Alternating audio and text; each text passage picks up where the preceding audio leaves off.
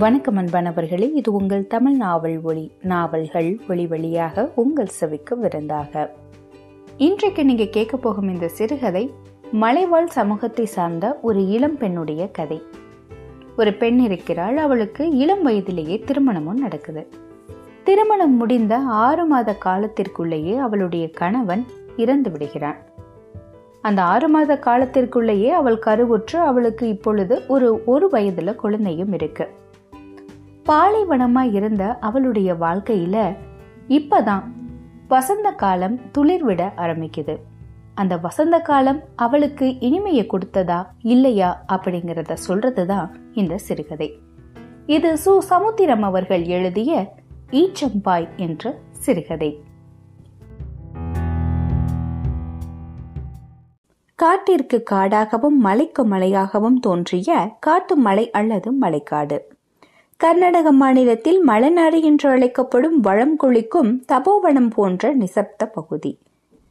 நாட்டிய பெண்கள் போல் பாக்கு மரங்களும் நட்டுவானர்கள் போல் தென்னை மரங்களும் இடைவெளி கொடுக்காமல் இணைந்து நிற்க முக்காடு போட்ட பெண்கள் போல் தென்னை ஓலைகளால் மூடப்பட்ட தென்னங்கன்றுகள் தாவர மான் போல் தாளலயத்தோடு நிற்க இயற்கை சிற்பி தன் மேலான படைப்பாற்றலில் பூரித்து போனது போன்ற விதவிதமான மரங்களிலும் செடிகளிலும் வியாபிக்கப்பட்ட ஊர்.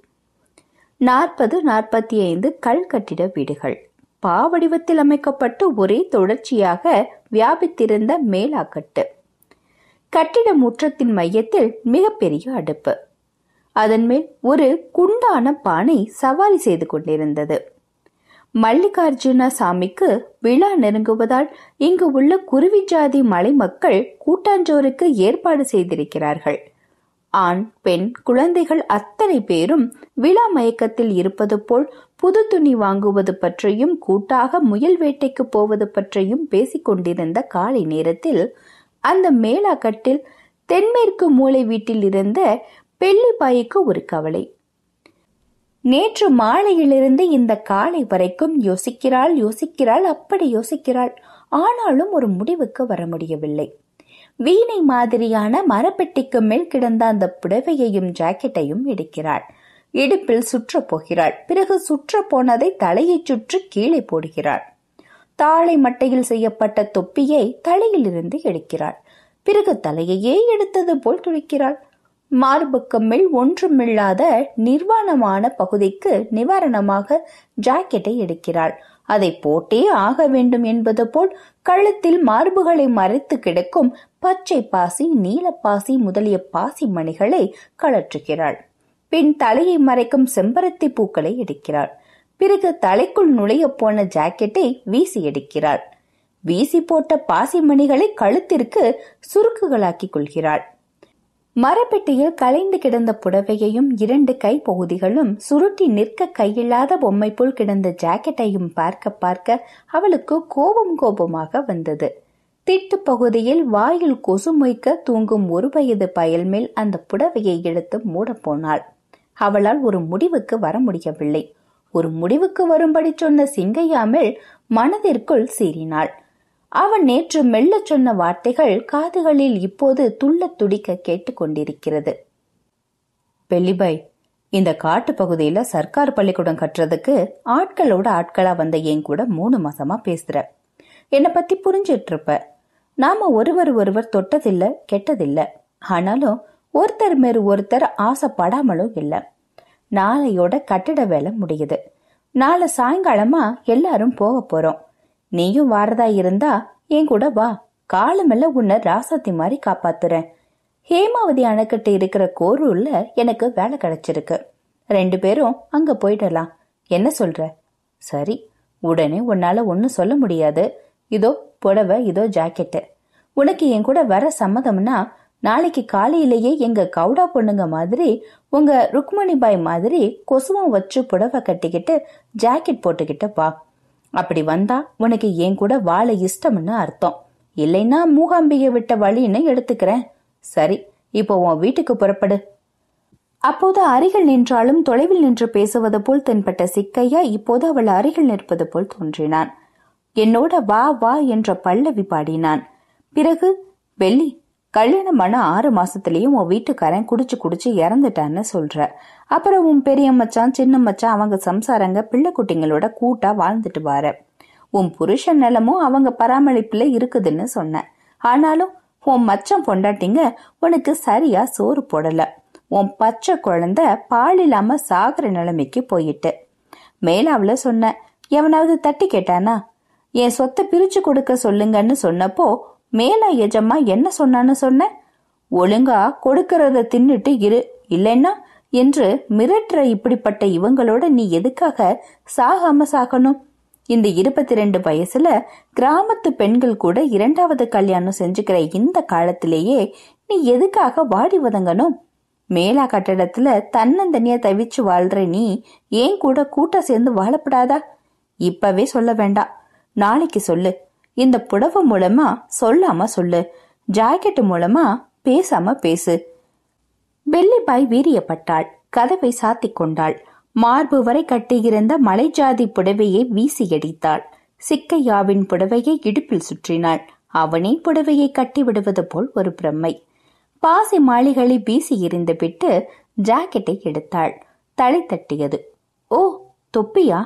தாலி மட்டை தொப்பியை எடுத்து மூன்று தடவை தலையை சுற்றி வட்டம் அடித்து தூக்கி எறிந்தாள். ஜாக்கெட்டை போட்டாள். சரியா இருக்கே நல்லாதான் அளவெடுத்திருக்கான். வெள்ளிப்பாய் புதிதாய் பெண்ணுருவம் கொண்டவள் போல் மின்னினாள். உடம்பில் பட்ட ஆடை போல் மனதுக்கு உறுதி உடையாகியது. கை கண்ணாடியை எடுத்து அதை உடம்பில் பல்வேறு இடங்களுக்கு எதிராக காட்டி பிடித்தாள் சற்று முன்பு வரை மார்புக்கு மேல் ஒன்றுமில்லாமல் இருந்தவள் இப்போது லேசாக தெரிந்த வயிற்றை புடவையால் மறைத்தாள். இருக பற்றிய ஜாக்கெட் அவளுக்குள் ஒரு கிளுகிழுப்பையும் மார்பை மறித்த முந்தானை ஒரு மதமதப்பையும் கொடுத்திருக்க வேண்டும். திண்ணையில் ஈச்சம்பாயில் தூங்கும் மகனை கண்ணால் ரசித்தபடியே மேலாமுற்றத்திற்கு வந்தாள். திருவளில் கேழ்வரகை மாவாக்கிக் கொண்டிருந்த பெண்களை பார்த்தாள். தாலிமட்டை தொப்பையில் புத்த பிச்சுக்கள் மாதிரி தெரிந்த கிளவிகளை கண்ணால் ஓரம் கட்டினாள். மேலா எஜமானரும் பாபன் நாயக்கனையும் பார்த்தாள். என்னடி புது மாதிரியான புடவை என்று ஒருத்தனாவது ஒருத்தியாவது கேட்கட்டுமே? இல்லைனா திட்டமாவது செய்யட்டுமே? எல்லோருமே அவள் அங்கு இல்லாதது போல் பாவலா செய்தார்கள் கூலி வாங்கிட்டு வாரேன் என்று புதுப்படியாக வழியச் சொன்னாள். ஒருத்தராவது அவளை திரும்பி பார்க்கட்டுமே? வெள்ளிப்பாய் அலட்சியப்படுத்துபவர்களை லட்சியம் செய்தபடியே மெல்ல நடந்தாள். பூசி முடித்த பள்ளி கட்டிடத்தின் படிக்கட்டில் சாய்ந்தபடியே கிடந்த சிக்கையாவை பார்த்து விட்டாள். மேலாகட்டோ அங்கு பார்த்த முகங்களின் பாராமுகமோ அவள் மனதில் இருந்து தூள் தூளாகின. ஓட்டமும் நடையுமாக பாய்ந்து சிக்கையாவின் முன்னால் வந்து நாணத்தோடு நின்றாள். அவனோ வாயும் ஒரு கண்ணாவது போல் அகலமாக அவளை பார்த்தான். பாக்கு மரத்தின் பாலை நிறத்தில் காட்டுக்கற்றாழையின் ஒற்றை சூளம் போல் கம்பீரத்தில் அசல் கவுடா பெண்ணாக மாறிய அந்த மலைமகளை அவன் மலைத்து பார்த்தான். அவள் மேனியை மானசீகமாக கலைத்து பார்த்தான். பிறகு தன்னம்பிக்கையோடு சொன்னான் நீ வருவென தெரியும். என்னோட வாழுவேன்னு தெரியும். எனக்கு பயமா இருக்கியா? துக்கம் வருது. இன்றைய துக்கம் நாளைய சந்தோஷம். அப்புறம் இந்த சிக்க சம்சாரம் சொக்க சம்சாரமான விஷயம் என்ன சொல்ற? என்னால உனக்கு பிரயோஜனமே இருக்காதுன்னு சொன்னேன். ஞாபகப்படுத்தி பாரியா? குழந்தை பிறந்த உடனேயே மேல ஆட்கள் எனக்கு குடும்ப கட்டுப்பாடு செஞ்சுட்டாங்க. அதனால எனக்கு அடி பைத்தியம். நீ அந்த விஷயத்த சொன்ன பிறகுதான் உன்னை கல்யாணம் செஞ்சுக்கிறதுக்கு நான் முடிவுக்கு வந்தேன். ஏற்கனவே நமக்கு தான் ஒரு குழந்தை இருக்கே. பைய இன்னும் ஈச்சம்பாயில இருந்து எழுந்திருக்கலையா? அவனை ஒரு அப்பா வீட்டுக்கு கூட்டிட்டு போற மாதிரி கூட்டிட்டு வா. சரி இனிமே பேச வேண்டிய விவகாரங்கள் எல்லாம் அப்புறம் பேசிக்கலாம். கான்ட்ராக்டரோட லாரி சாயந்தரத்துக்கு பதிலா இன்னும் அரை மணி நேரத்துக்குள்ள வரப்போகுது. நீ மேலாவுக்கு போய் குழந்தைய உன் அப்பா வீட்டுக்கு கூட்டிட்டு போற மாதிரி கூட்டிக்கிட்டு வந்துடு. நீ வர்ற விஷயம் எங்க ஆட்கள் எல்லாருக்கும் தெரியும். அதனால பிரச்சனை இருக்காது. ம் புறப்படு. பெள்ளிப்பாய் அவனை பார்த்து பார்த்து கால்களை நகர்த்தினாள். முகம் பூரித்து போய் கண்கள் மின்னின. கூடவே குறும்பு சிரிப்பு. அவனை நாணத்தோடு ஏறிட்டு நோக்கி நளினத்தோடு நடை போட்டாள். கடந்த காலத்திலேயே வாழ்ந்தவள். அதை கடப்பது போல் கிழக்கு பாறைமேட்டிலிருந்து இன்னொரு பாறைமேட்டிற்கு தாவி நடந்தாள். ரோஜா பூக்களை தடவி விட்டபடியே வாழை குலைகளை வருடியபடியே ஆழம் உள்ளதுகளை ஆட்டியபடியே நடந்து மேலா சுற்றத்திற்கு வந்தாள். தன் வீட்டிற்குள் சுகபோக நினைவு போதையுடன் திரும்ப போன போது ஏய் வெள்ளிபாய் இங்க வா. மேலா எஜமானரும் பாவநாயக்கரும் இன்னொரு நாலைந்து கிழடு கட்டைகளும் பாறை மேட்டில் உட்கார்ந்திருக்க மலை கூட்டம் பொது கூட்டம் போல் கீழே வியாபித்திருந்தது. வெள்ளிப்பாய் சத்தம் கேட்டு தடுமாறிய போது இரண்டு பெண்கள் அவளை வலுக்கட்டாயமாக இழுத்துக்கொண்டு மேலா தலைவர்கள் முன்னால் வந்து நிறுத்தினார்கள். திடீரென்று அம்மா! என்ற அழகு சத்தம் பில்லி சத்தம். பெள்ளி ஆவலோடு திரும்பிய போது அவள் மகன் மச்சான் பெண்டாட்டியின் கை சிறைக்குள் துடித்துக் கொண்டிருந்தான். மேலா எஜமானரும் பாபநாயக்கரும் அதட்டலோடு பேசினார்கள். வெள்ளிபாய் நீ எதுக்காக புடவை கட்டின? எதுக்காக அங்க போயிட்டு இங்க வாரேன்னு எல்லாருக்கும் தெரியும். நீ அந்த கல்வெட்டுக்காரனோட பேசுற பேச்சும் குலையிற குலைச்சலும் நல்லாவே எங்களுக்கு தெரியும். காலம் மாறிட்டதால உன்னையோ அவனையோ நாங்க முயல வெட்டுற மாதிரி வெட்டி போடல. போகணும்னா போ. மத்த மேலக்காரங்க முன்னால நம்மளோட சுறால் மேல அவமானப்படும் என்றாலும் உன்னை நாங்க போக விடாம தடுக்க போறதில்ல. ஆனா போயிட்டா திரும்ப வரப்படாது. உன்ன மாதிரியே ஒருத்தனோட ஓடி போயிட்டு அப்புறமா இங்க திரும்பி வந்து பிள்ளைய பாக்குறதுக்கு துடிச்சாலே லட்சுமி பாய். அவளை மாதிரி தான் நீயும் ஆக வேண்டியது வரும். அப்போ இந்த லட்சுமி பாய்க்கு பிடிச்ச பைத்தியம் உனக்கு பிடிச்சா நாங்க பொறுப்பில்ல. போகணும்னா போயிடு. ஆனா குழந்தை உன்னது இல்ல இது சுறால் மேளத்தோட பிள்ளை. இந்த மேளாவோட பெருமைய வருங்காலத்துல நிலநிறுத்த போற ஆம்பளை புள்ள. நீ பொம்பளை. போகிறதுன்னா போ. வெள்ளிப்பாய்க்கு காதில் எங்கிருந்தோ அவள் குழந்தையின் அழுகை குரல் கேட்டது. திரும்பி பார்த்தாள். குரல் கேட்கிறது. குரலுக்குரிய பிள்ளையை காணவில்லை. தாய்மையில் தவித்தாள். பலாமரக் கிளைகள் வழியாய் பள்ளி கட்டிடத்தை பார்த்து காதலியாய் துடித்தாள். கட்டிடம் முழுவதையும் கண்களால் வட்டமடித்து தனிமை உணர்வில் அள்ளாடினாள். குழந்தையின் அழுகை அடங்கி ஏதோ ஒரு ஈன முனங்கள் இறங்கும் முகமாக கேட்டது. மேலா தலைவன் அதட்டினான். ம் போகணும்னா இப்பயே போ. எக்கேடும் கெட்டுப்போ இங்கேயே இருந்து எங்க மானத்தை வாங்குறத விட ஒரேடியா போயிடு. வெள்ளிப்பாய் சிறிது நேரம் தரையை பெருவிரலால் கீறினாள். முகத்தை முந்தானையால் மூடினாள். சிக்கையாய் இருக்கும் திக்கை பார்த்தாள். புருஷன் புதைக்கப்பட்ட திசையையும் பார்த்தாள். பிறகு மடமடவென்று நடந்தாள். அவளுக்கு எல்லோரும் வழிவிட்டார்கள். அவளை வழிமறித்து புத்திமதி சொல்ல போன சில கிழவிகளை மேலா பிரமுகர்கள் அதட்டினார்கள். வெள்ளிப்பாய் காட்டிற்குள் காடாகி மலைக்குள் குகையான நேரம். சத்தமாக துவங்கிய மேலா கட்டு நிசப்தமாக முடிய போன சமயம். அவளை தலைமுழுகிவிட்ட நிதர்சனத்துடன் கூட்டம் களைய போன வேலை வெள்ளிபாய் திரும்பி வந்தாள். அவசர அவசரமாக வீட்டிற்குள் ஓடினாள். கால் மணி நேரம். அவளிடம் தடயமே தெரியவில்லை. கூட்டம் அப்படியே திரண்டு நின்றது. மீண்டும் அவள் கோலத்தை பார்த்ததும் முதலில் திகைத்தது. பிறகு சிரித்து கொண்டது.